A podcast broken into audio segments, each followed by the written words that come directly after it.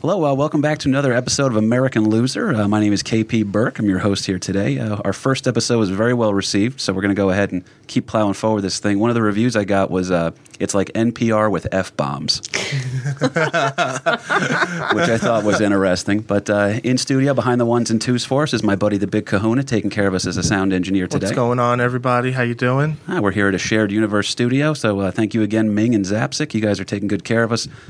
Larry Burke abandoned me. It's the elephant in the room. All right. Uh.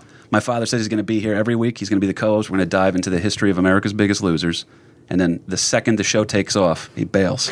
after episode one. Yeah. So Now, we got your cousin in here instead, though. We do. I have uh, the only person I thought could be uh, the appropriate fill-in for my father is um, cousin Kelly. all That's right? nice. I don't think I could fill in. He's much more intelligent and much funnier than I am. Yeah, but We'll you're see. also not in Southern Maryland right now, which is a huge advantage for you. You're not in another state, so just you're based on automatically his like. Snapchat map. I'm here. Wait, your dad has Snapchat? no, I wish. no, I do. My, Oh, his okay. map I was- showed that I was in the location. Oh, okay. I was like, wait a second. Now, my father's Facebook is hilarious too because uh, he's so blunt with how he handles stuff. He's like, uh, I was like, oh, Dad, you have like 30 friend requests, and they're like from people he knows. He goes, Yeah, I don't want to deal with them though. I knew I liked your dad for a reason. Well, he, he literally said, I thought it was hilarious because the way he said it, he just goes, uh, someone's like, oh, uh, how come how come your dad didn't like that comment or whatever? And he just goes, oh, uh, yeah, I didn't like it. like he actually didn't like it, I and then that's why it. exactly. But he is going to be back moving forward here because my handsome dilf of a father will be the uh, the co-host on this one. He's going to be the Ed McMahon on this. So Kelly, thank you very much for filling in. Oh, happy to. I appreciate it. It's uh, I'm going to ask you guys a question here real quick. Um, do you guys know off the top of your head how many presidents have been assassinated? It's tough. In right? office? yeah, Two? four. Four? I was Yep. going to say three. Yep, it's four. So, like, off the top of your head here, real quick, uh, you, we can name the big marquee ones, right? Yeah, so Lincoln. Abraham Lincoln, Abraham Kennedy. Lincoln. But um, one was shot, but then died a few days later. I remember. I yeah, I know. This his, is- I forgot who that was. Don't though. worry, We're, we're going to get into it because uh, the most in, the two other ones that were interesting was one was uh, President McKinley, right? He was killed. Yeah, he was killed in his second term, which is interesting because that's the reason Teddy Roosevelt became president. So when McKinley was killed, it put Teddy Roosevelt into power, and he completely changed the country. That's one of the most important assassinations of all time. But The best assassination ever. yeah, pretty much, it worked out good for everybody. Wow. But there's a fourth one, and he is. This is why I'm going to consider him an American loser because he is the forgotten assassinated president, James A. Garfield. Oh my God, you're right. Yep, we're going to dive right in on him today because he's a fascinating dude. But about halfway through the podcast, though, we're going to see the sharp left that we have to take in order to tell this guy's story the right way. So he's pretty interesting. Because when you have, you think of like duos, right? Like people whose legacy is tied to another person. You think of, uh, off the top of my head, Magic Johnson, Larry Bird, Obama, Joe Biden. Bill, Bill Belichick and Tom Brady, and uh, James A. Garfield and Charles J. Guiteau. Have you ever heard of that? I've heard of Garfield, but I've never heard of Egg. How do you? What was his name? Guiteau. Guiteau. Right? Like, uh, say it like you're the lead singer of The Darkness and you're saying guitar. Guiteau. I wasn't ready for that. so, Kel, do you know anything about James A. Garfield off the top of your head? I know about Andrew Garfield. This is Spider Man. That's about it. I know about the cat They're Garfield. definitely distant relatives. Garfield and Friends. Know that. Don't know a lot about James Garfield. Oddly, the Garfield uh, character was named after uh, Jim Davis's grandfather, I believe, who was named after James A. Garfield, the president. So, little fast facts here for you here. I do this one at uh, mess with my friends at the bar sometimes. He was the 20th president of the United States. Okay, so this is early on, right? It was the uh, late 1800s, so it was post Civil War when he became president. So interesting, dude. The only sitting House member to ever be elected president. He was on the House of Representatives forever, right? So he was just a fixture in Washington, and then finally gets the biggest promotion, and it doesn't last that long. Oh, All right. How long was he in office for? Here's the crazy part. He is the second president to ever be assassinated, all right? He's completely forgotten about in these details. But he was the president from March 4th, 1881 to September 19th, 1881. Oh my god! You ever take uh, Wow. Yeah, you ever take a semester off from college and come back? That's you would have missed his presidency. So he was pretty much assassinated right after Lincoln was assassinated. Uh, what would it be? It would have been 20 years, right? Which there's other weird details that link those two assassinations up too that I want to get to. Ooh, we got a conspiracy up in here now. It's uh, almost even not a conspiracy. It's almost like a yeah, that's exactly what happened. but they go ahead now. If you think about it, so that time frame, this is less than a baseball season. This guy was president for. he would have made it to the All Star break and then kind of fizzled out somewhere. You know, like around the time that the Mets are eliminated mathematically from the playoffs. That's when this Fizzled guy- out. He died. It's pretty abrupt. That's a damn horrible way to go out. But luckily, I assume Kelly, you're a Yankees fan like the rest of us, right? Um, if I have to pick a team, I'll pick the Yankees, Yeah. but I'm not a baseball girl. That's uh, well, you know what? That's the pri- uh, American Loser could be exclusively about the New York Mets. That's how it happens with that one. Poor Danny A. Right? but uh, here's his background, just a little bit of stuff, so we can kind of get to know the dude as we're about to decide whether or not he's an American loser. He was born in Ohio in a log cabin. Loser. Yep. Absolutely. Log cabin, automatic like qualification. We're gonna have to like come up. With, you're gonna have to come up with like a list. Like if he meets this criteria, he's like leaning towards a loser. right off the jump. which is cool because uh, what people don't realize about that though is that when you're born in like humble background, like like Abe Lincoln is the log cabin president. They always talk about that. Uh, Andrew Jackson was uh, poor his entire life, and then these guys went on to become the leaders of you know what would go on to be the free world. But you're now the president of the United States. It's the people's office. That's a really cool kind of a connection because nowadays you don't know how to get started. Like I asked my dad last week, Kelly, if you wanted to get into politics right now, what would be? Do you even know how to do it? I'd need people to give me money. That's a it's a money grab. I mean, it's a- Yeah. there's almost like the idea that, Like the first step to actually go about it. Like you mean, yeah, or like just what, what would be because these guys back then there was like a, a they almost all have the same qualifications. Everybody's a lawyer. They always work in some sort of a smaller office and build their way up to it. And uh, Garfield was no different because uh, what was cool about him though is that he fought in the Civil War. He was a lieutenant colonel, and he led the 42nd Ohio, which fought in uh, Shiloh and Chickamauga. Shiloh, one of the bloodiest battles of the Civil War. So this guy saw action, and he had no military background prior to the war, but he was just a good leader. Dude knew what he's doing right? So he did not want to get out of the army once it was over, but he was elected uh, to represent Ohio in the U.S. House of Representatives. And he didn't want to leave because he was a major general at the time. And uh, it was kind of a weird thing because he was forced to resign so that he could fill in the job at the House of Representatives. That's backwards, isn't it? You should kind of not wait to get out of the army so you can go do your cushy job out in Washington. You'd think, but Right, but he wanted to keep fighting.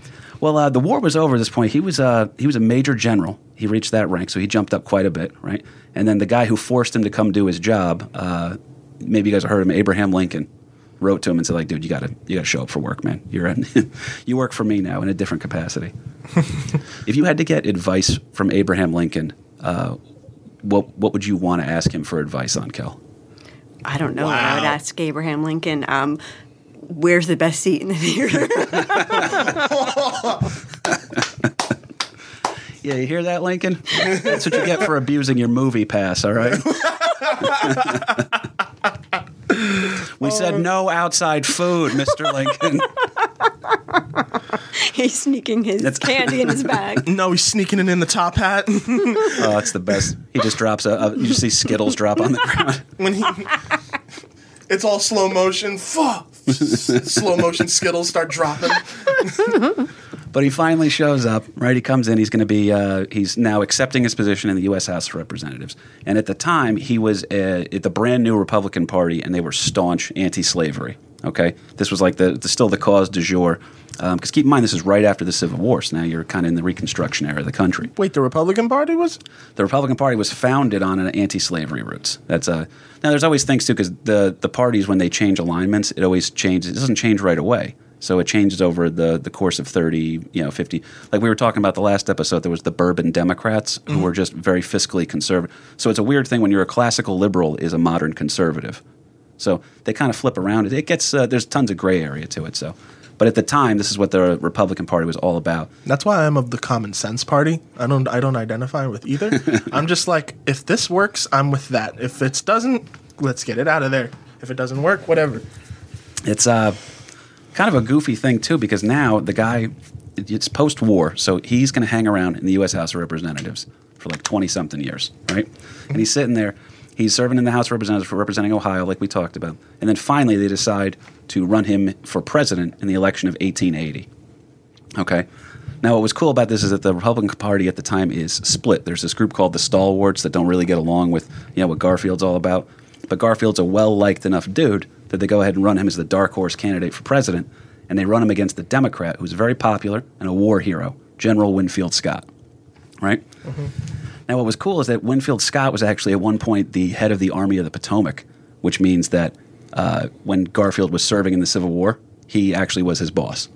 So now you're running against your old boss for president, and, and, Gar- and Garfield wins, right? So who doesn't like getting one over on your boss? You know what I mean? So he goes ahead. Facts. Wait a minute. Yeah, it was. Uh, so he goes ahead, he gets one over on his boss, and uh, it's pretty cool because I mean that's a good feeling to begin with. And now the problem was though is that the divided Republican Party at the time they needed to. They do this a lot. You see, like when they're going to run a candidate, they want to make sure that the candidate's not going to go off the rails too much. So they try to get like an establishment guy as the VP. So, in order to represent the people who didn't really like what Garfield was all about, they put in Chester A. Arthur in as the vice president. He was like an old school New York City money guy. Like, actually, if you look at him, uh, his pictures online, he's the first. He's the president of that. Because these guys are all Gilded Age presidents. We don't know shit about them, right? So, but if you look at this guy, it's interesting because he's the first guy that has the handlebar mustache and is president. So his portrait, he looks like Fat Lemmy from Motorhead. oh, I need to look at this. Go ahead and uh, take a look at him on that one, man, because he's a, a interesting looking guy. Chester A. Arthur. Okay, I just for the context of that loud ass laugh. I, yeah, he does. Like that is crazy. It's yeah, it's Fat Lemmy from Motorhead. but uh, so he goes in. They insert him as the VP, right? And uh, because of this fractured party at the time, it winds up taking them m- four months to assemble his cabinet. This usually was like a kind of a, a straight up thing. You knew who you were going to bring in, but it took him four months. He can't get anything going. But uh, the one person who helped him actually was, uh, and she's actually when I was researching her was his wife, Lucretia Rudolph, right? and she would approve cabinet members for him. That she would stand in the back of the room when he would say the name, she'd go thumbs up or thumbs down. So he really trusted the counsel of his wife. They both gone to school together too, which at the time to have like an educated, you know, uh, first lady, that was you know kind of Yeah, a new right. thing. So she was pretty cool. Also, uh, Lucretia is an interesting name. Do you know any Lucretias, Kelly? I don't know any. I've n- no. I'm not gonna lie though. Now that sounds like a name that you could find like someone saying like, "Oh, I made it up," but it's actually like a name. I don't know how else to describe. It. I bet it. it's in a rap song somewhere. yeah, Lu- Lucretia is a baby mama. Yo, my cousin, my cousin Lucretia, she's she's Madea's daughter. She was like, she was trying to hang out. Also, I just want to point out, I think I'm gonna give Garfield some points towards not an American loser just for the sake of his mustache and beard. It's a pretty great pretty, mustache. gr- It's pretty amazing, folks. like he gets points for that. Did you ever? How far back do we have to go now from the current president to uh, how far back till we have a president with facial hair again? Kind of messes with you, right? Oh, what the hell? Why'd you do that? Yeah, nobody had one. I mean, uh, Obama would have a little salt and pepper on the face every Was now and then. Teddy? I wonder if it was Ted. That's another thing we can uh, we can go through it because if you bring up the presidential portraits, you'd be able to find uh, which one was uh, had the facial hair. But I mean, Ulysses S. Grant had that big nasty beard. It looked like it smelled like tobacco, right? But eventually, they went into the whole corporate thing. People started showing up clean shaven. So I don't know why, but we've never gone back. If a president ran and had a beard right now, I think that would be. You know, it would look like a Brooklyn hipster was running for president. That's the, the current problem. It's not a, a log cabin thing anymore. No, no.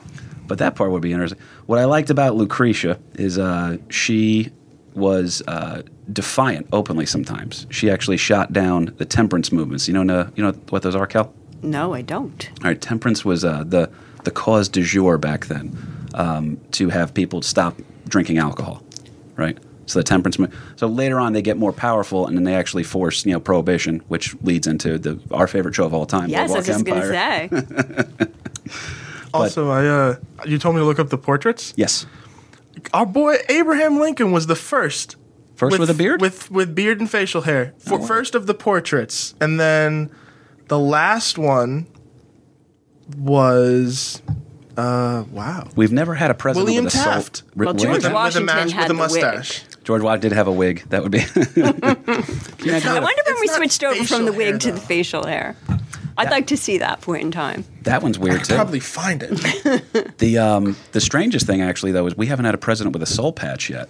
Now that I'm thinking about it, it's like a nice uh, either that or like a nice like like Puerto Rican chin strap kind of a thing. We could Yeah, there's lots. There's lots of untapped market for facial. That sounds on like Kennedy could have in his later years. Like we have nothing to fear. The affair itself.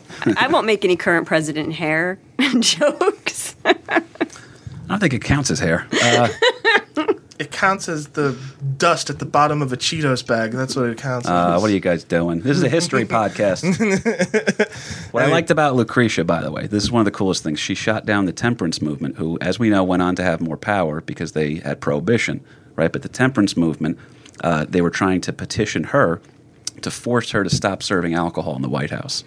What? And she said, "No, get out of here. I'm, we're serving booze in the White House." You don't understand this job, ladies. Like That's She was once a college student. Of course, she's going to be serving. well alcohol in the played, Kelly. but uh, well, I think if I ever got to go to the White House, wouldn't that be your your moment in time where you would sit there and just everything slows down? You're like, I'm having a beer in the White House right now. That's. I don't care if I have to turn in a 90 day AA shit in order to get through with that. I'm going to go ahead and plow through that. You know what I mean? Yeah. too good of a time with that stuff. But uh, now, other cool thing about her is that she learned the history of the White House. She was the first first lady to get really involved with like seeing, you know, overseeing repairs on the place and well, when was this built and when was that built and everything. So it's pretty cool stuff.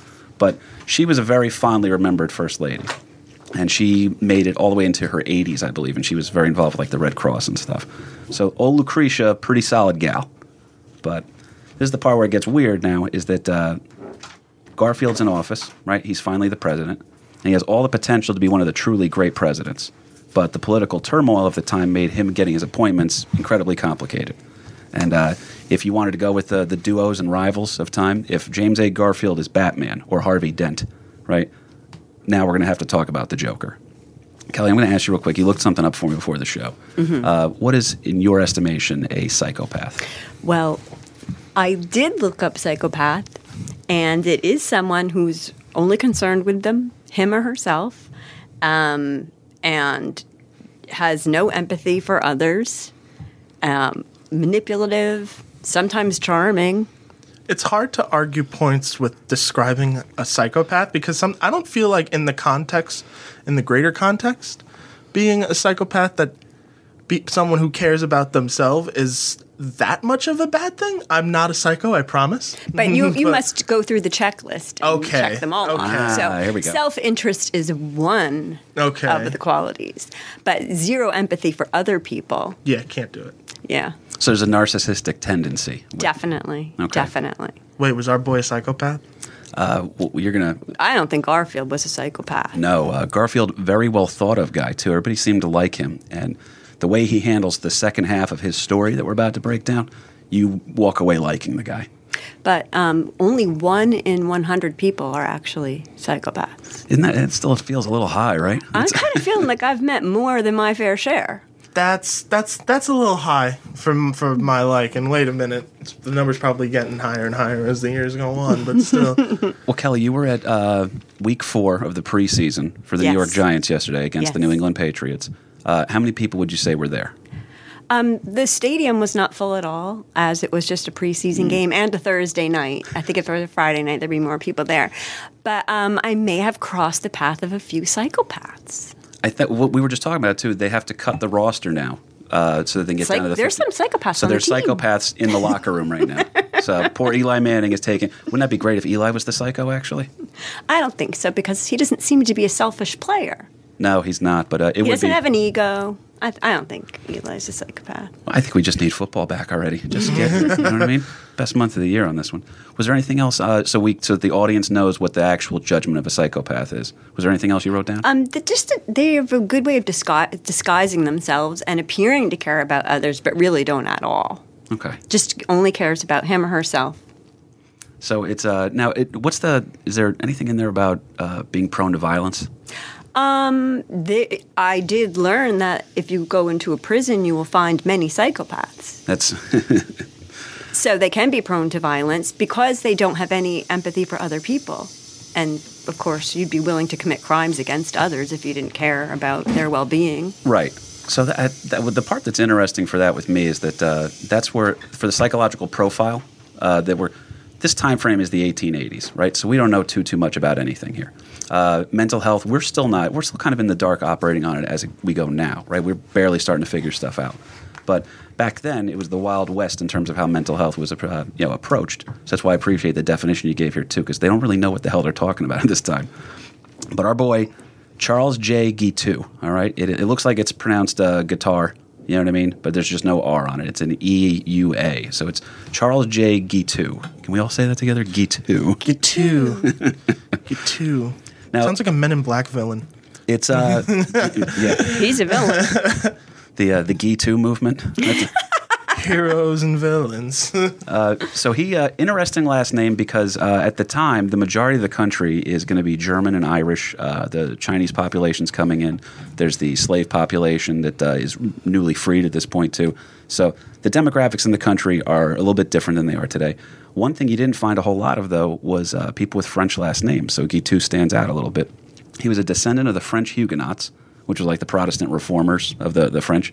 But uh, guy was born in Illinois and he is age 40 at the time of his importance for this story because we can't tell the James A. Garfield story without the Charles J. Guiteau story. It's they're intertwined forever. And uh, so the guy inherits $1,000 to go to college with. All right, this is when in his time as a youth. All right, uh, which the modern equivalent is $27,000, okay, adjusted for inflation. Um, how far into your kid's school would you say that would get you, Cousin Kelly? A semester? That's semester out of state? oh my god. luckily Miney's going to community college. That's good for her. but uh, now here's he wants to go to uh, the University of Michigan, right? So his, he's all hell bent on that, and his father's like pulling strings. For his father's a well thought of guy, uh, and he goes out to the University of Michigan in Ann Arbor, which is funny because Garfield is from Ohio, right? And then this guy's trying to be uh, a University of Michigan man. So. In a weird way, their story turns into another chapter of the Buckeyes Wolverines rivalry. so, dude fails all of his entrance exams and just gives up, quits on a dime, right? He's like, if it's not, I think that's part of that narcissistic thing we were talking about, where if it's not all about them and it's not everything's working perfect, they bail and cut bait immediately, right? Right. So, uh, when he gives up on school, he joins this group, and this is that weird left turn I warned you about. He joins a group known as the uh, Oneida Group. Have you ever heard of them? uh, silverware?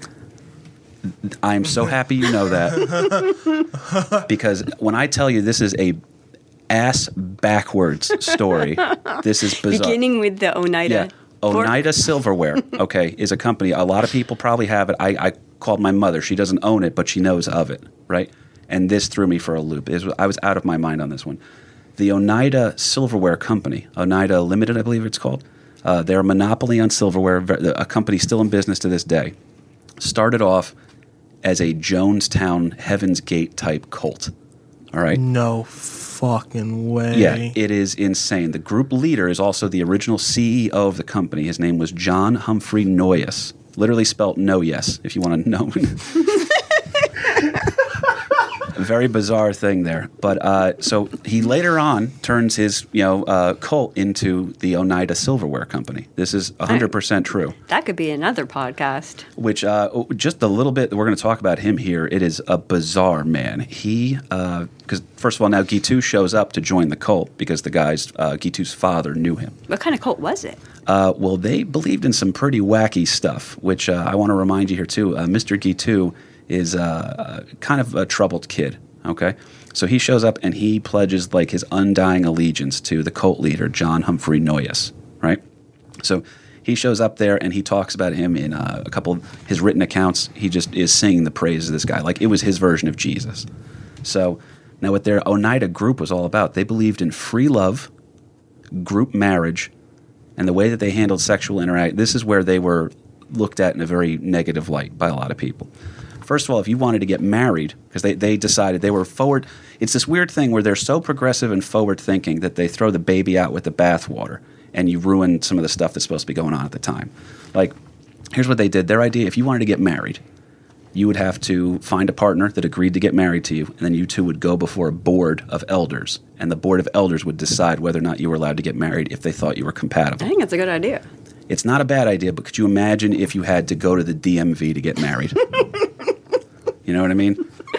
Did anyone ever read The Giver? That sounds like something very Giver-ish. If you've read the book, Well, once cults, uh, if you study cults, like everything I've ever checked out about cults, it's always fascinating because they, they do get these weird things. Like there was the, the Baptists and the Anabaptists in Germany, like way back in time, right after the Protestant Reformation. what were these guys called again? The Baptists and the Anabaptists, they were a whole crazy subgroup on that. But it's just when you study cults, the more things change, the more modern times, the cult idea is always the same. This, the, the right group of people always come along and they, they have too much power, and then people wind up suffering more. But it's always in a utopia kind of a thing. Right, like a, a utopia becomes a dystopia, Ah, excellent. You're good with and words, that's where we get the giver from.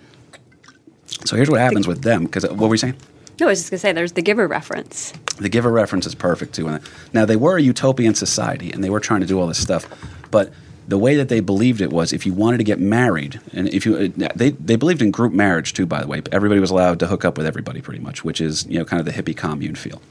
But this Oneida group, they then dive into because if you want to have the kid, you have to have permits to have a kid, right? That's essentially what it was. But the way they taught free love and they introduced people to it because they had the, the two sides of the coin sex is for procreation, right? And if you want to do the procreation thing, you have to go before this board of elders. But if you want to just have sex for the fact the mere fact that uh, it's enjoyable, um, the way they set it up, this is where they get goofy, and you have to wonder about it because we're still a Puritan-based country to a degree at this time. We're over hundred years old, right? But at the time, we're sitting here oh, going through all this stuff. Um, the way that they would introduce people was that uh, they would take uh, postmenopausal women would teach the young men about sex. Okay. Sound like a bad idea. Yeah. uh, imagine losing your virginity to Bea Arthur. Okay. That's essentially what it is. So uh, that's how they would do it. The old, the post uh, postmenopausal woman would come and they would take the young guys. So like 16, 17 year old guys would be losing their virginity and having all their early sexual experiences with significantly older women. So the original uh, cougars. yeah, the original Cougars kind of a yeah. There's a and and to this day, you can still search for MILF on Pornhub. Well, good night, guys. good night, ladies and gentlemen. It was good seeing you guys. but now, that's kind of a weird thing. The other end of that one, and this is where it comes down to almost every time you talk about a cult, there's always this weird uh, thing with the inverse of that. So it's young guys with older women. The inverse of that one for the female side is that a very young girl is taken by an older man and shown, and then that's how they learn what sex is in this cult. So it's way older guys with inappropriately young women. Okay, so essentially, statutory rape is a bylaw of this cult, which is just messed up stuff. But they're very free with their sexuality and everything. But old Charles Guiteau, can you imagine not fitting in in a hippie commune free love society? No one liked him there. They called him Charles Get Out. That was his nickname at this oh cult. Oh my gosh! Nobody liked That's him. That's original Because he's bullying. that. that is Because he's that crazy. that is eight, 1800s No. bullying. Uh, exactly. Uh, I'll tell you what, Kahuna, if you could do me a favor, I want to show uh, Cousin Kelly here what the guy looks like. Can you look for uh, Mr. Guiteau real quick? yeah, no problem. Aw, if- that makes me sad though. Charles, get out. It's a, yeah, Charles Get Out, which is Oh my God, he's got that face. what, it, what we were talking about Psychopath earlier. Yeah. Ooh. He's a terrifying looking man. Okay, he's got the eyes that stare through you like Rasputin eyes, right? Also, I got some info for you. The, that cult. Yes. Their house is still up. Yep. Field it's, trip. It's still. it's an historical landmark in. I, th- I think it's in upstate New York. From what I believe that's where he was because Yep, it's upstate New York, and it's still there. when he gets kicked out of, uh, he, he doesn't get kicked out of the cult, but he, he's not. He doesn't have any friends. There's nothing going on for him there. The free love hippie co- uh, commune cult won't deal with him, so he just leaves. He moves to Hoboken, tries to start his own uh, newspaper called the Daily Theocrat. Right. So newspaper fails. Completely goes bonkers on it. Everything's failing for him. But that's the thing with him is that as soon as something, as soon as it's not all about him, that narcissistic uh, personality uh, thing we were talking about, as soon as it's not about him, he bails, right? But he's a super ambitious dude, uh, and then his whack job nature comes out a little bit more here as we uh, start talking about. But when you get kicked out of a cult, could you imagine if Jim Jones like, "Sorry, dude, not enough Kool Aid for everybody."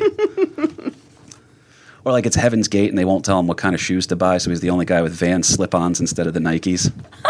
Would Charles Manson kick this man out? That's uh, yeah. That's what this. That when the more, the more you break down the Manson family, the more you realize Mr. Guiteau would have been a ardent supporter, if not the ringleader of that crew. Like I told you, this is a weird left-hand turn we're taking, but he starts his failed newspaper. When that fails, he decides to. Remember, we told you that the, the cult leader, John Humphrey Noyes, that was like his god? He sues him and tries suing the cult and everything like that, which is insane because. He sues the cult for kicking him out. Uh, pretty much because he didn't get officially kicked out, but he tries bringing lawsuits up against them. How do you sue a cult? Exactly. Well, they were uh, they were kind of uh, well off financially. So the idea was that he, I guess he thought he was going to sue them, and they would, you know, maybe the the back then equivalent of settling out of court. So we don't know what's going on with that one. But where it got uh, extra weird is that his own father sided against him.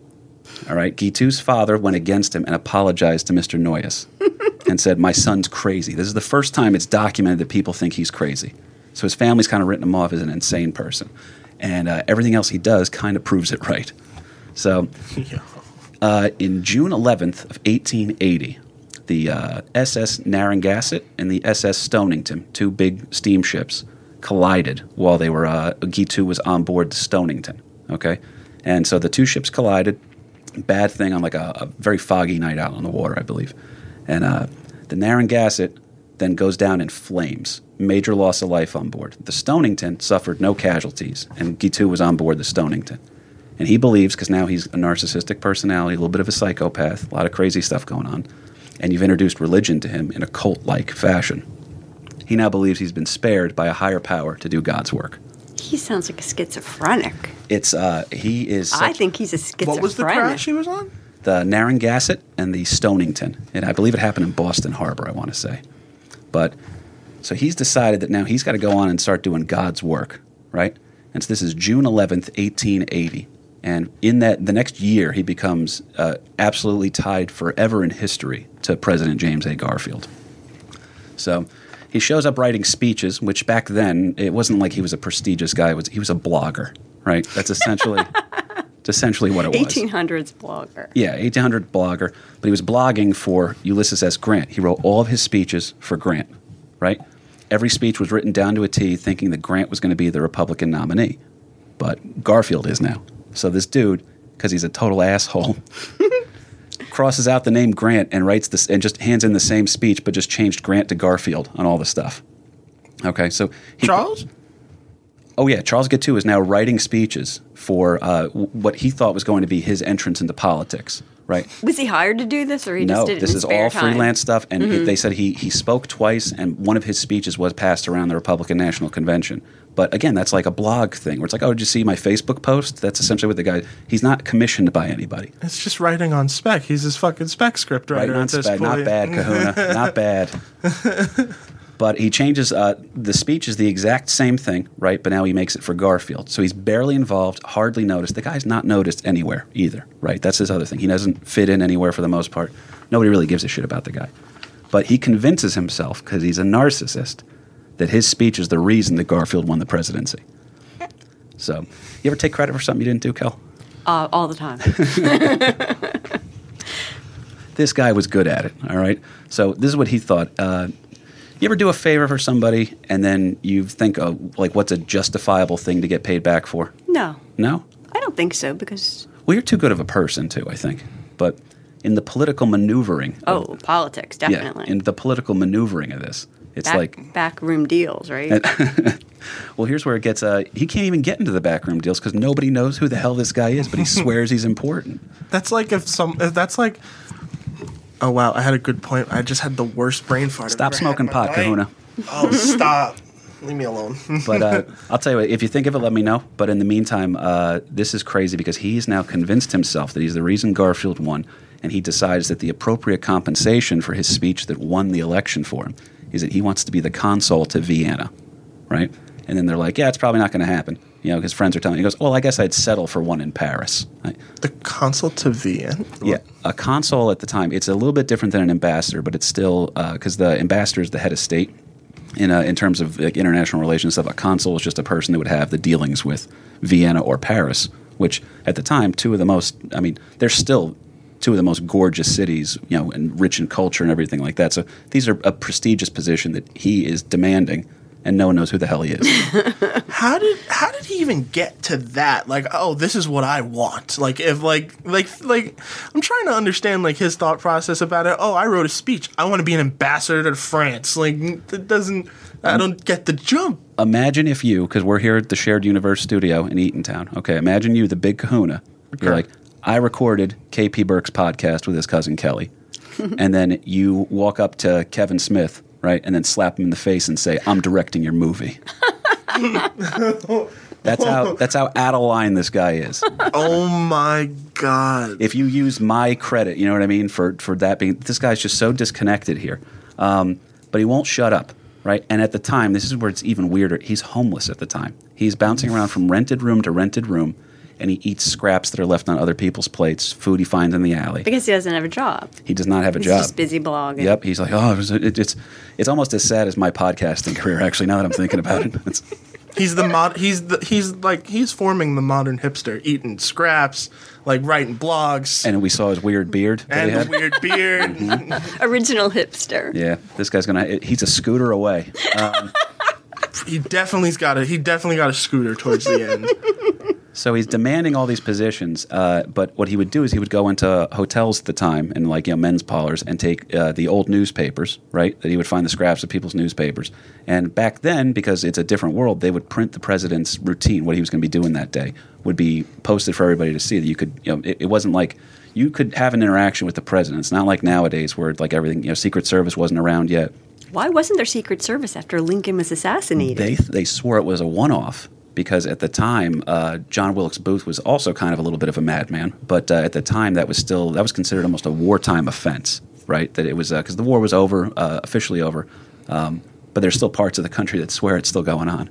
Um, but at the time, they thought that was just a one-off. They're like, "Oh, nobody would ever kill the president again." right? Especially an actor from the stage sneaking behind. That's- well, the example we used on the last week one I enjoyed was uh, the modern day equivalent would be like, what if Katy Perry tried to kill the president? Yeah. You know what I mean? We don't know what to do with that.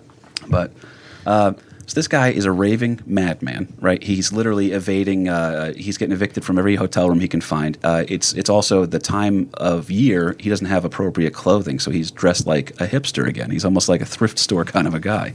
You were on I'm something going to pop sub tags. Yo, no way. you were onto something there, Kahuna. But uh, so now he, uh, James G. Blaine, who is one of the people that uh, Lucretia Rudolph gave the thumbs up to in order to, to receive an appointment, um, he's now the Secretary of State. Okay, and he's going around, and he it get, he got so tired of dealing with Guiteau that he actually screamed at him in front of people. Never speak to me on the Paris consulship again as long as you live. and then said, by the way, your name is Charles. Get out over here. too."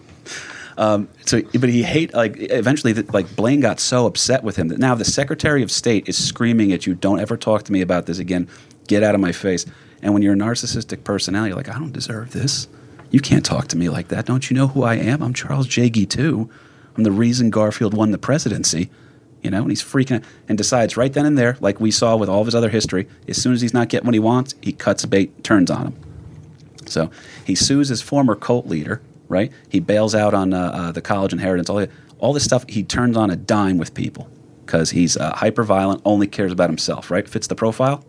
I think he's even worse than It's psychotic. well, I mean, we're going to get even better because now he decides because you yelled at him in front of people that he's going to kill. get yelled at in front of people all the time. I got yelled at yesterday. I took a guy out on his bike with a car door in New York City, but um, that's my fault. Just we quit every time someone yelled at us. Uh, yes, that's another problem. Um, Your mom's yelling at both of us all the time. What uh so he decides now flips on a dime and this is the first time we start hearing him talk about the, that voice of God thing because remember he decided God spared him for a bigger task right because he, he didn't get hurt in the boat crash Did So- like who recorded him saying that? Like, is that just like a thing people know that he said, or like, well people had diaries and stuff and then he would oh, like about, he put it down in a diary? yeah because it was uh, a- I mean we, we talk about like oh now we all live out loud on Facebook but it's like every Civil War drama you've ever heard is like they start reading people's letters you know what I mean like they're going to read somebody's letter to recant to find out like what was actually going on at the time frame. On so it's a, a husband's letter back to his wife. Um, you know nowadays like they do like one with the because I, I was in the navy. People don't know this but i, I was uh, i did six years in the navy. And uh, if they ever read some of the emails i was sending back and forth to my girlfriend at the time it would be filthy.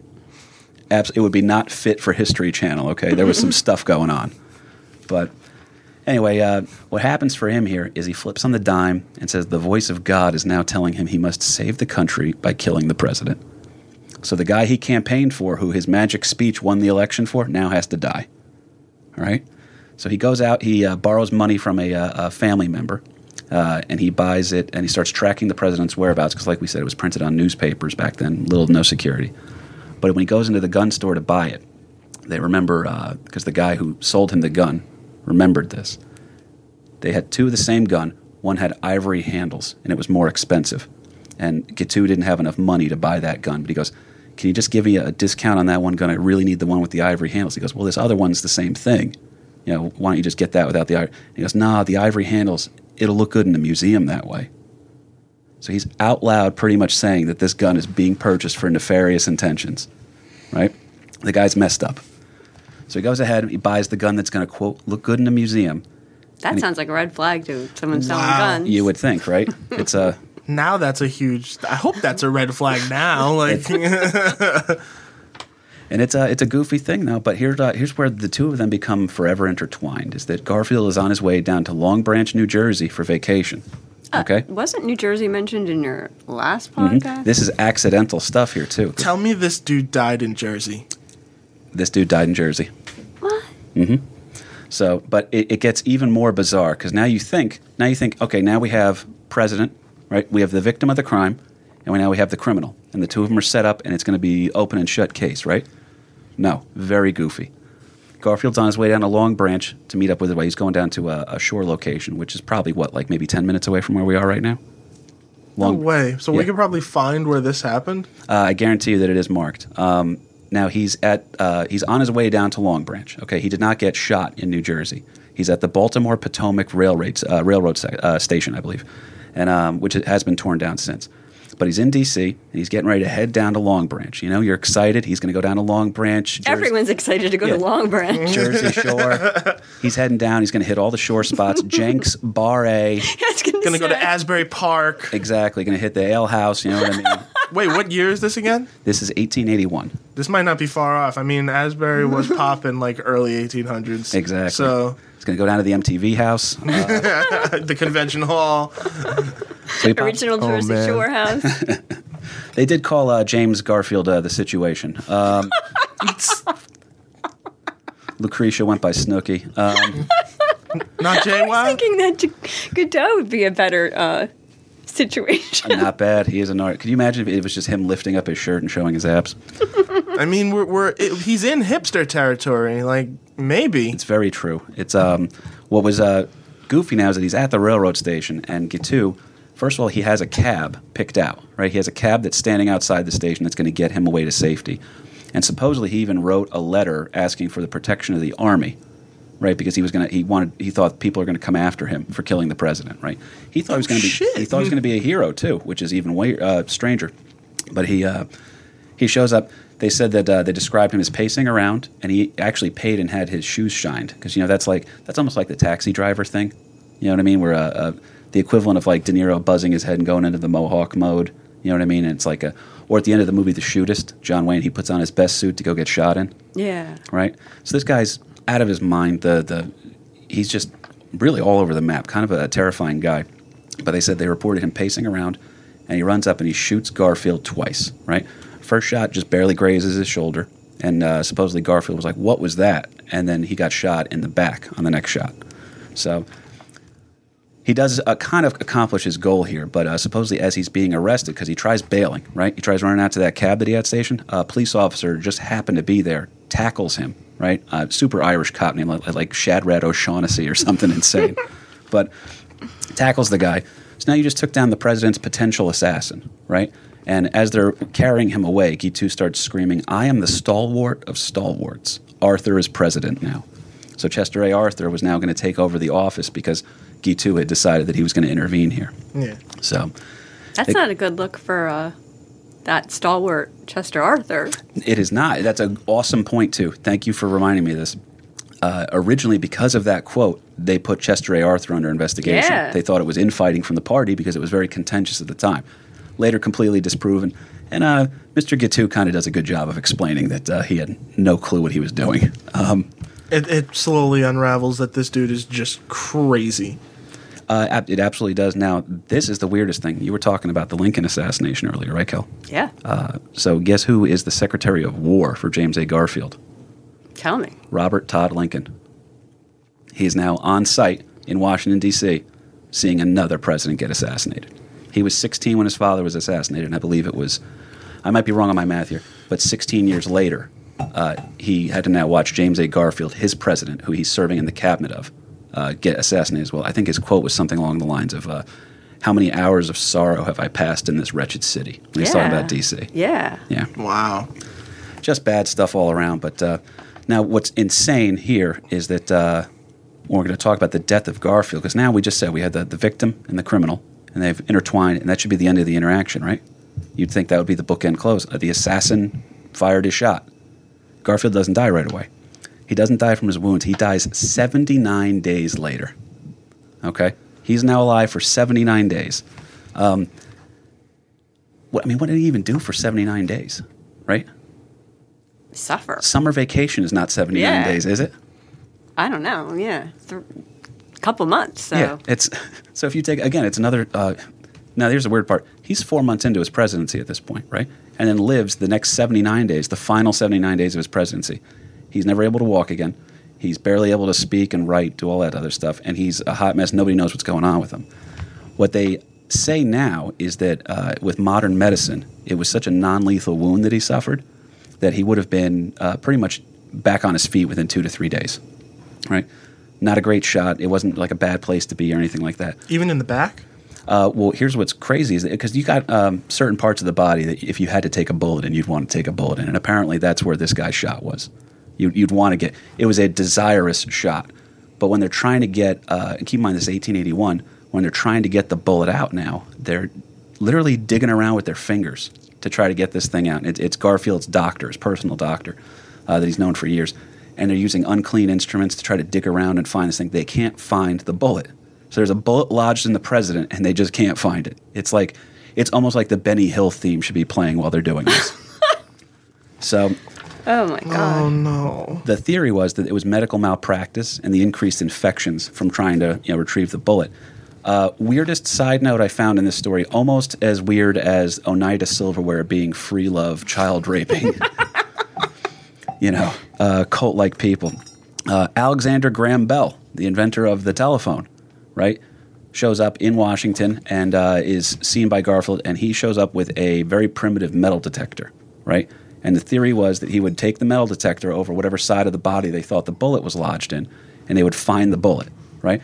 But they're getting false positives on the metal detector because nobody realized that the hospital bed he was in was made of metal. The bed was made of metal. So as they're putting this metal, like, oh, we found it, and then they start digging around, and it wasn't right. Oh my God. no, wait, it's over here. Exactly. so Oh, they're completely guy. screwing up here. Uh, not a great note for uh, Mr. Alexander Graham Bell when you're the, the the Da Vinci of your time and you can't even help the president. But again, all those false positives. Like I said, he would have been home in two to three days. It was a non-lethal wound, but he finally succumbed to the infections and suffered an aneurysm in Elberon, New Jersey. How did it get to New Jersey? Well, uh, this was really cool. What they did is that they built a railroad track that went right up to the White House. Okay, and they literally moved him in there because uh, Garfield never walked again after he was shot. But they, the idea was that he was going to escape the heat of Washington, right? And then they were going to get him down to New Jersey, and then he was going to be able to, you know, have the summer down the Jersey Shore that we all enjoy so much. So they try getting him down here. Uh, he gets it down to uh, Elberon, and uh, they had that special railroad track made for him and everything like that. And he gets down there, but he succumbs to the wounds and the infections. And uh, it took a little while for uh, Chester A. Arthur, who was in New York City at the time, to find out that he hoped that the telegram that he had gotten was a mistake. He didn't want to be president. Not that he didn't want to be president, but I think he admired Garfield. And this guy had, I mean, it was a lifetime of public service. This was, uh, he was almost not, you know, not to be super top. It was almost like if John McCain had become president. This is a figure we've heard about. Yeah, in our he was a good guy, Yeah, one of the good ones. People thought well of him. Yeah. So now Garfield's presidency has been absolutely cut short. Uh, he dies on September 19th, 1881. Now I looked it up. What day of the week do you think that was, Kel? Tuesday.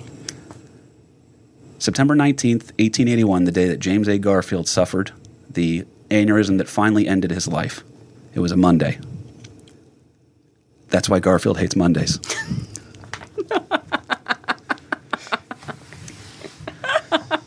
I can't tell you the joy. Oh, are you kidding me? Wait a minute. Did it when you look this up? Did it did it like specifically say Monday, September the 1881? I did confirm it was a Monday. I absolutely confirmed it was a Monday, and uh, I'm not saying that's why Jim Davis made the character hate Mondays. yes, but it is. In my mind, it's always going to be. And anybody who just heard this episode, I hope you're agreeing with me. Are you putting in? Are you going to put this in like a comedy bit? Because that's that's that's kind of hilarious. Nah, I'm just going to save it for my podcast. now, in that 79 days the Garfield suffering, right? Uh, they're actually not officially charging Guiteau with uh, his murder yet, because people thought he was going to recover, and then it was just going to be okay. Well, you tried to kill the president, attempted assassin. But when he dies, now they can come forward with murder charges. So now Guiteau's trial is where he gets even more bizarre, if you as if you could. Uh, he's an ex- early example of an insanity plea. Okay, we hadn't had too many of these in the country. Can you think of anybody who did the insanity plea off the top of your head, Kel? Recently? Anything, just any any example at all. I wish that I could. Well, you were I talking bet about your Manson. dad would have thought of one. Nah, we were talking about Manson before. Okay. Did Ma- Casey Charles Anthony? Manson. What's that? Did Casey Anthony? Ooh. Uh, did she? No, she claimed negligence. I think. That was, there was a weird thing with all that, but it doesn't matter. We can talk about how hot Casey Anthony is on another episode. um, Florida girl. Um, so he acted as part of his own defense. Okay, and uh, one of the things, because like like I So said, he was his own lawyer? one of his own lawyers. Yeah, he did have some legal counsel, uh, but he was a spectacle to behold because he would curse and scream at the judge often, and then he would interact with people in the crowd. Like he would ask questions. Supposedly, this is a weird story I heard too. He would pass notes around in the courtroom. To inspect himself because he's his own lawyer. But apparently, one of them, he would hand a note to uh, someone just who was like a member of the jury or something. It would be him asking like a question of them, like, "Hey, what do you think I should do here?" Can you imagine being a jury member for that and just watching this dude pass himself notes? like, is this dude off his rocker? Is he okay? We can't write a line better than this one, though. Uh, and again, I have six years of stand up comedy experience. I could not write a better joke than this one. Uh, part of his defense was, well, the doctors killed him. All I did was shoot him. well, it sounds like he might be right, though. Uh, Maybe the doctor should be on trial. Uh, they should be, too. And then that's that whole medical. Is this the beginning of malpractice insurance? Uh, the ambulance chasing lawyers are coming, baby. but he would curse and scream at the judge. He provided testimony in the form of vulgar epic poems he had written in captivity. All right. So while he's in jail waiting for these 79 days, he's writing vulgar poems describing his whole testimony. He's a complete media sensation. All right. He ended an interview in the newspaper by putting a personal ad in asking for a nice Christian woman under 30. Guy's trying to get laid off of this. well, he wasn't able to do it with the cold, so. Exactly. Yeah, to make At up for last time. This is, a- this is an example from at least trying something more than once and not giving up. Did he ever like name drop that cult during this like during this defense? Like, did he ever like make? That I don't know. That's an interesting question. Um, but well, he's tried to sue them, so probably not. well, uh, what's weird too is that when you because I think he was on bad terms with them at that at that time. But uh, what I was thinking about with the personal ad he put in for the nice Christian lady under thirty. Uh, how many times like Charles Manson would get marriage proposals all the time while he was still he Oh, there's a big thing with women trying to get It's, with guys in it's prison. still a thing. Oh, 'cause Yeah. No, they- no, they like- want what they can't have. I think actually Manson just got ma- well. He passed away, didn't he? yeah, he's dead. It was very But- sad. It was our family's first Thanksgiving without him. Yeah, but like a couple of years prior, I think two years before, someone married him in prison, No, and there was a a whole. and she was a good-looking woman too. It's uh, uh, very goofy, but he is the way that the the nation paid attention to the Manson trials. They're paying attention to this because Garfield was considered a president we were robbed of. Right, that he was going to do good things, and you you took him. They wanted he, people were chanting "string him up." They wanted lynch mob justice to get rid of this guy. But one cool thing about uh, I believe it was the quote by um, Benjamin Franklin when they were talking about designing the modern legal system was that they would rather uh, a legal system that lets 30 innocent uh, 30 guilty men go free rather than a justice system that kills one innocent man. I didn't even know he said that. Yeah, it was very. Uh, it, I actually talked to a lawyer, just someone who told me that too, actually, which is even weirder. But um, this guy is insane. He's waving to the crowds. He's smiling the entire time he's there. Like we said, epic poems. Here's testimony. The guy's legitimately planning out loud to anyone who will listen that he's planning a lecture tour once he gets off, and announces that he's running for president in 1884. Okay, he thinks he's going to run against Chester A. Arthur now, and he's going to become the president of the United States. Okay, and the only thing that finally got him to, to come back to the real world a little bit was when he was actually convicted. So they go ahead, they read out his conviction, and against the advice of his other two lawyers, he decides to address the room, and he goes up, and his response to finding out that he's going to be uh, hung, you know, for the murder of the president, he just screams out, "You are all consummate jackasses." I couldn't think of a better one Yeah, than that. Could you imagine that on C-SPAN if OJ is just like, man? but uh, the thing is, he actually enjoyed finally being noticed. Uh, he remained absolutely oblivious that he was the country's biggest villain. So it's like it's almost that thing like in the original Batman movie with Michael Keaton, where Nicholson is like uh, he, he thinks he's like a great guy. The Joker's actually a hero. He's like, oh, I'm just making the world more beautiful. but uh, he goes ahead. Now he's set to be executed, right? Uh, and he dances his way down to the gallows. Literally dances. He's smiling the entire time. It's like a Broadway production almost. Uh, shakes the hand of Kiki his. dance. Make him laugh, make him laugh, make him laugh. He shakes Oh the my hand of his hangman.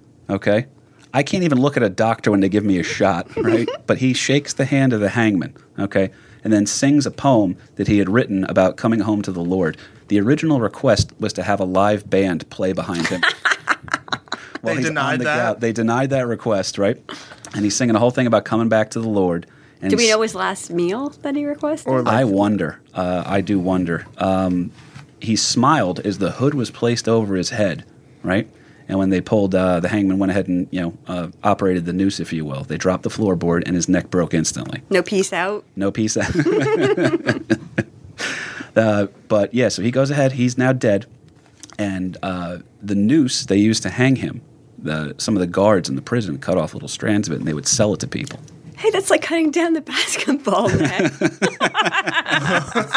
The final four moment. Oh, that's beautiful.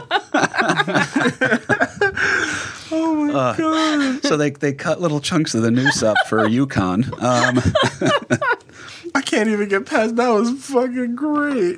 I told you, no, Kel's the best. Um, oh man. so, the, but now the thing is, uh, now all of a sudden there's a market for this stuff, and people want that. There's only so much of the noose to go around. Uh, so now the guards start saying, well, maybe we should dig up his body and start selling parts of his body off. Yuck. Now, there's a lot of weird stories. Another episode I want to do down the road is going to be about Osceola, okay, who was uh, the leader of the Seminole Indians, whose brain disappeared somewhere in St. Augustine, where I used to live. And uh, that's a fascinating. But people do like this stuff. There, there was a, a Civil War general that kept his leg in a pickle jar. You know what I mean? A pickle barrel, rather, I should say. so There's a there's a museum that has bits of Abraham Lincoln's skull. Like, no, you're not even kidding. Like, it's weird. I There's a, isn't they have stuff with Kennedy as well, right? They do have stuff, but there's still a market to own a piece of a person's body in your home. Ugh. That that's what this mar- So now they're so afraid that they're going to dig this guy's body up, and he's going to, you know, they're going to up the media sensation again. They actually go ahead, they hi- uh, they inter his body, okay, and they actually had uh, his brain preserved. And to this day, at the Mutter Museum in Philadelphia, you can go see the brain of the man who shot President James A. Garfield. It is preserved to That's this day. That's our next field trip. We've It's got a- a couple field trips lined up. Exactly, and how it's also fitting that that's in there down in Philly because uh, you know it's a it's a very Philly thing to do, right? They probably throw batteries at it and stuff during Eagles games. But the uh, the legacy of Garfield now is interesting because uh, he is regarded, like I said, as a lost president. Okay, people thought he was going to do good stuff. He's almost like the, but he's forgotten in the big picture because it's a it's a dual thing. When you're the lost president of the time, you're a president we missed out on, but he's a lost president for us because we didn't even know the dude got assassinated, let alone he was president before this podcast started. He's almost the Renly Baratheon, if you will. Okay, because you know it, you forget if that Renly was a good character. You're like, yeah, he probably would have been a pretty good king on Game of Thrones, yeah. but then he dies, and then you forget everything's about it when you're in week, you know, season seven, dealing with White Walkers and shit. Especially when they all have the same facial hair. That's a but uh, Garfield had lots of potential. Everybody agrees, but it was a cut very short. And it's important because he has a place in history too. Because this is the first time a president was incapacitated. So when Lincoln died, Lincoln died. Uh, he was shot at night, and then I believe he died eleven o'clock the next morning when he was finally done. Right. So up until that point, we'd never had this weird transition of power where for seventy nine days the president might not be able to do the duties of the president. Right. So that's was, was the public aware that he was Oh, shot and yeah. suffering? And Oh yeah, it was it was uh, They didn't try to page hide that. From, No, didn't try to hide that at all. No, no. An da- assassination is still an assassination attempt. Like at this point, they're probably still like president shot. Like that's like yeah, but the they could, they could of say, every "Oh, paper. he's doing great." And It's a, well, the, the They're not hiding it that well. they thought he was going to recover. So, like I said, that's why they waited to charge him because when it went south, it was terrible because we lost the president. But now they could charge Guiteau with murder. What do you think? What do you think Guiteau would have done if Garfield survived? Like, what do you think his life would have been like? I know. I don't think they would have. I feel like he would have succeeded in his insanity defense. I feel like he But I was feel asked for a new post for a different city. I feel like, like- he would he would try to get his uh, he'd try to join the Beach Boys or something probably. He's picking up. He'd good say, "Forget Paris. I want something better Be the than next Paris. Freaking Brian Wilson, crazy. Imagine if he did run for president, like you were saying too. But uh, the reason why that was important, though, is because uh, Chester A. Arthur didn't know if he was president for 79 days. And like I said, when he finally died, that's the first guy you're going to tell, the vice president, that he's president now. But then he goes, "Oh, I hope that's wrong," because the information wasn't getting around as fast. So that started the conversation that became super important because uh, Lyndon Johnson was sworn in almost immediately after Kennedy was shot because you can't have a vacuum of power in the highest office in the land. So Garfield is the person we based all this off of. So that's where the conversation really got started with that stuff, which is cool. But uh, the only way that we choose to like remember, I mean, the guy died in office. Kennedy has the Kennedy Library. Uh, Lincoln is regarded. I mean, these guys are regarded as some of the greatest presidents of all time. James A. Garfield has a town in New Jersey named after him. That's all Oh they my got. gosh! Yeah. Yep, Garfield, New Jersey. Uh, which, um, uh, God, what's the name of that steakhouse over there, Kelp? We used to always go to that your dad would torture you at. They said he was going to have your wedding at. Charlie Bloods. Oh Yeah. Charlie Bloods. I think that closed up shop. No, uh, uh, it's weird. I went there with my dad. It's uh, it's the most bizarre place on earth, but uh, uh, it's still a great steak. I forgot my dad used to say that. I would have your dad as a guest on this podcast, but my uncle Bobby is insane. Kahuna, all right, he would speak Gaelic to me the entire The time. entire time. Just bust my balls out of here. Gaelic. What? Oh, he's a fluent Irish speaker. Wow. He's a fascinating guy, man. But uh, the last thing I want to say here, though, is that uh, before it was known as Garfield, it was known as East Passaic, right? And then they decided to name the town in honor of the president who had been killed. So they go ahead. So I want you to know if you try to vacation in New Jersey and you die, we'll at least name a town after you. You know what I mean? You're not getting much. You'll get that out of us. Come for the shore, die for the town naming. Exact. So what what I'm going to say, uh, I don't know how you guys feel. The way I'm looking at it, uh, Guiteau is an epic American loser. Oh, of epic, pro- no, He's like of loser of the severe story. proportions. He is an absolute loser. The foundation of the hipster. I do. I hate how much sense that makes too. But I'm going to say Charles J. Guiteau was the American loser of this story, and that James A. Garfield was a victim of circumstance. Uh, so Sounds like he was about to be my favorite president ever before this happened. he was a pretty good dude on that one, which was cool. But uh, I think the jury's out. We're all going to agree Guiteau's the loser here. oh, complete loser. I have a proposition. Can we? Can you name a category for the ultimate American loser? Like, this guy is such a loser. He's Charles A. Guiteau, Guiteau status.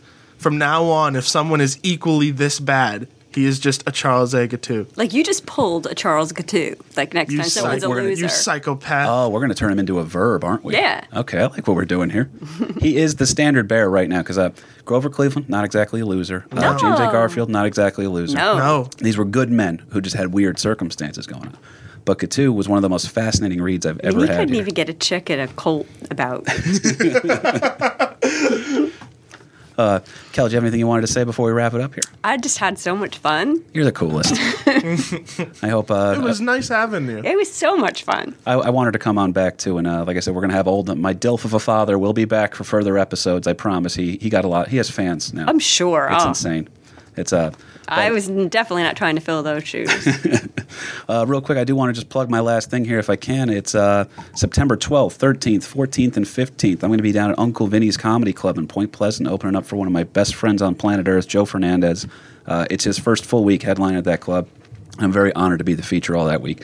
Come on down to a show if you can on that one. If uh, that's uh, for the Jersey Shore people here, but uh, up north, September 21st and 22nd, I am hosting all four shows in Bud Lake at the Comedy Shop for legendary Dom Irrera. So Hey. fresh off a Comedy Central roast too, man. He was pretty kick ass. But oh, Nice. I'm very excited about all that stuff here, guys. Uh, Kahuna, I want to say thank you again. I want to thank Ming Chen and Mike Zapcic, everybody at Shared Universe, for letting us do this. I want to thank my cousin Kelly. Thank you for being here. You're the best. Uh, you know, I love you.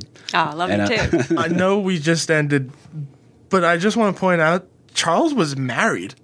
Charles was married for a brief time to this to this girl, but like it only lasted like five years. Up I your wanna- standards, ladies. Up your standards. oh man, you married Charles? Get out. you just married Charles. Get out. Uh, but again, thank you very much, guys. This has been American problem. Loser. Check us out.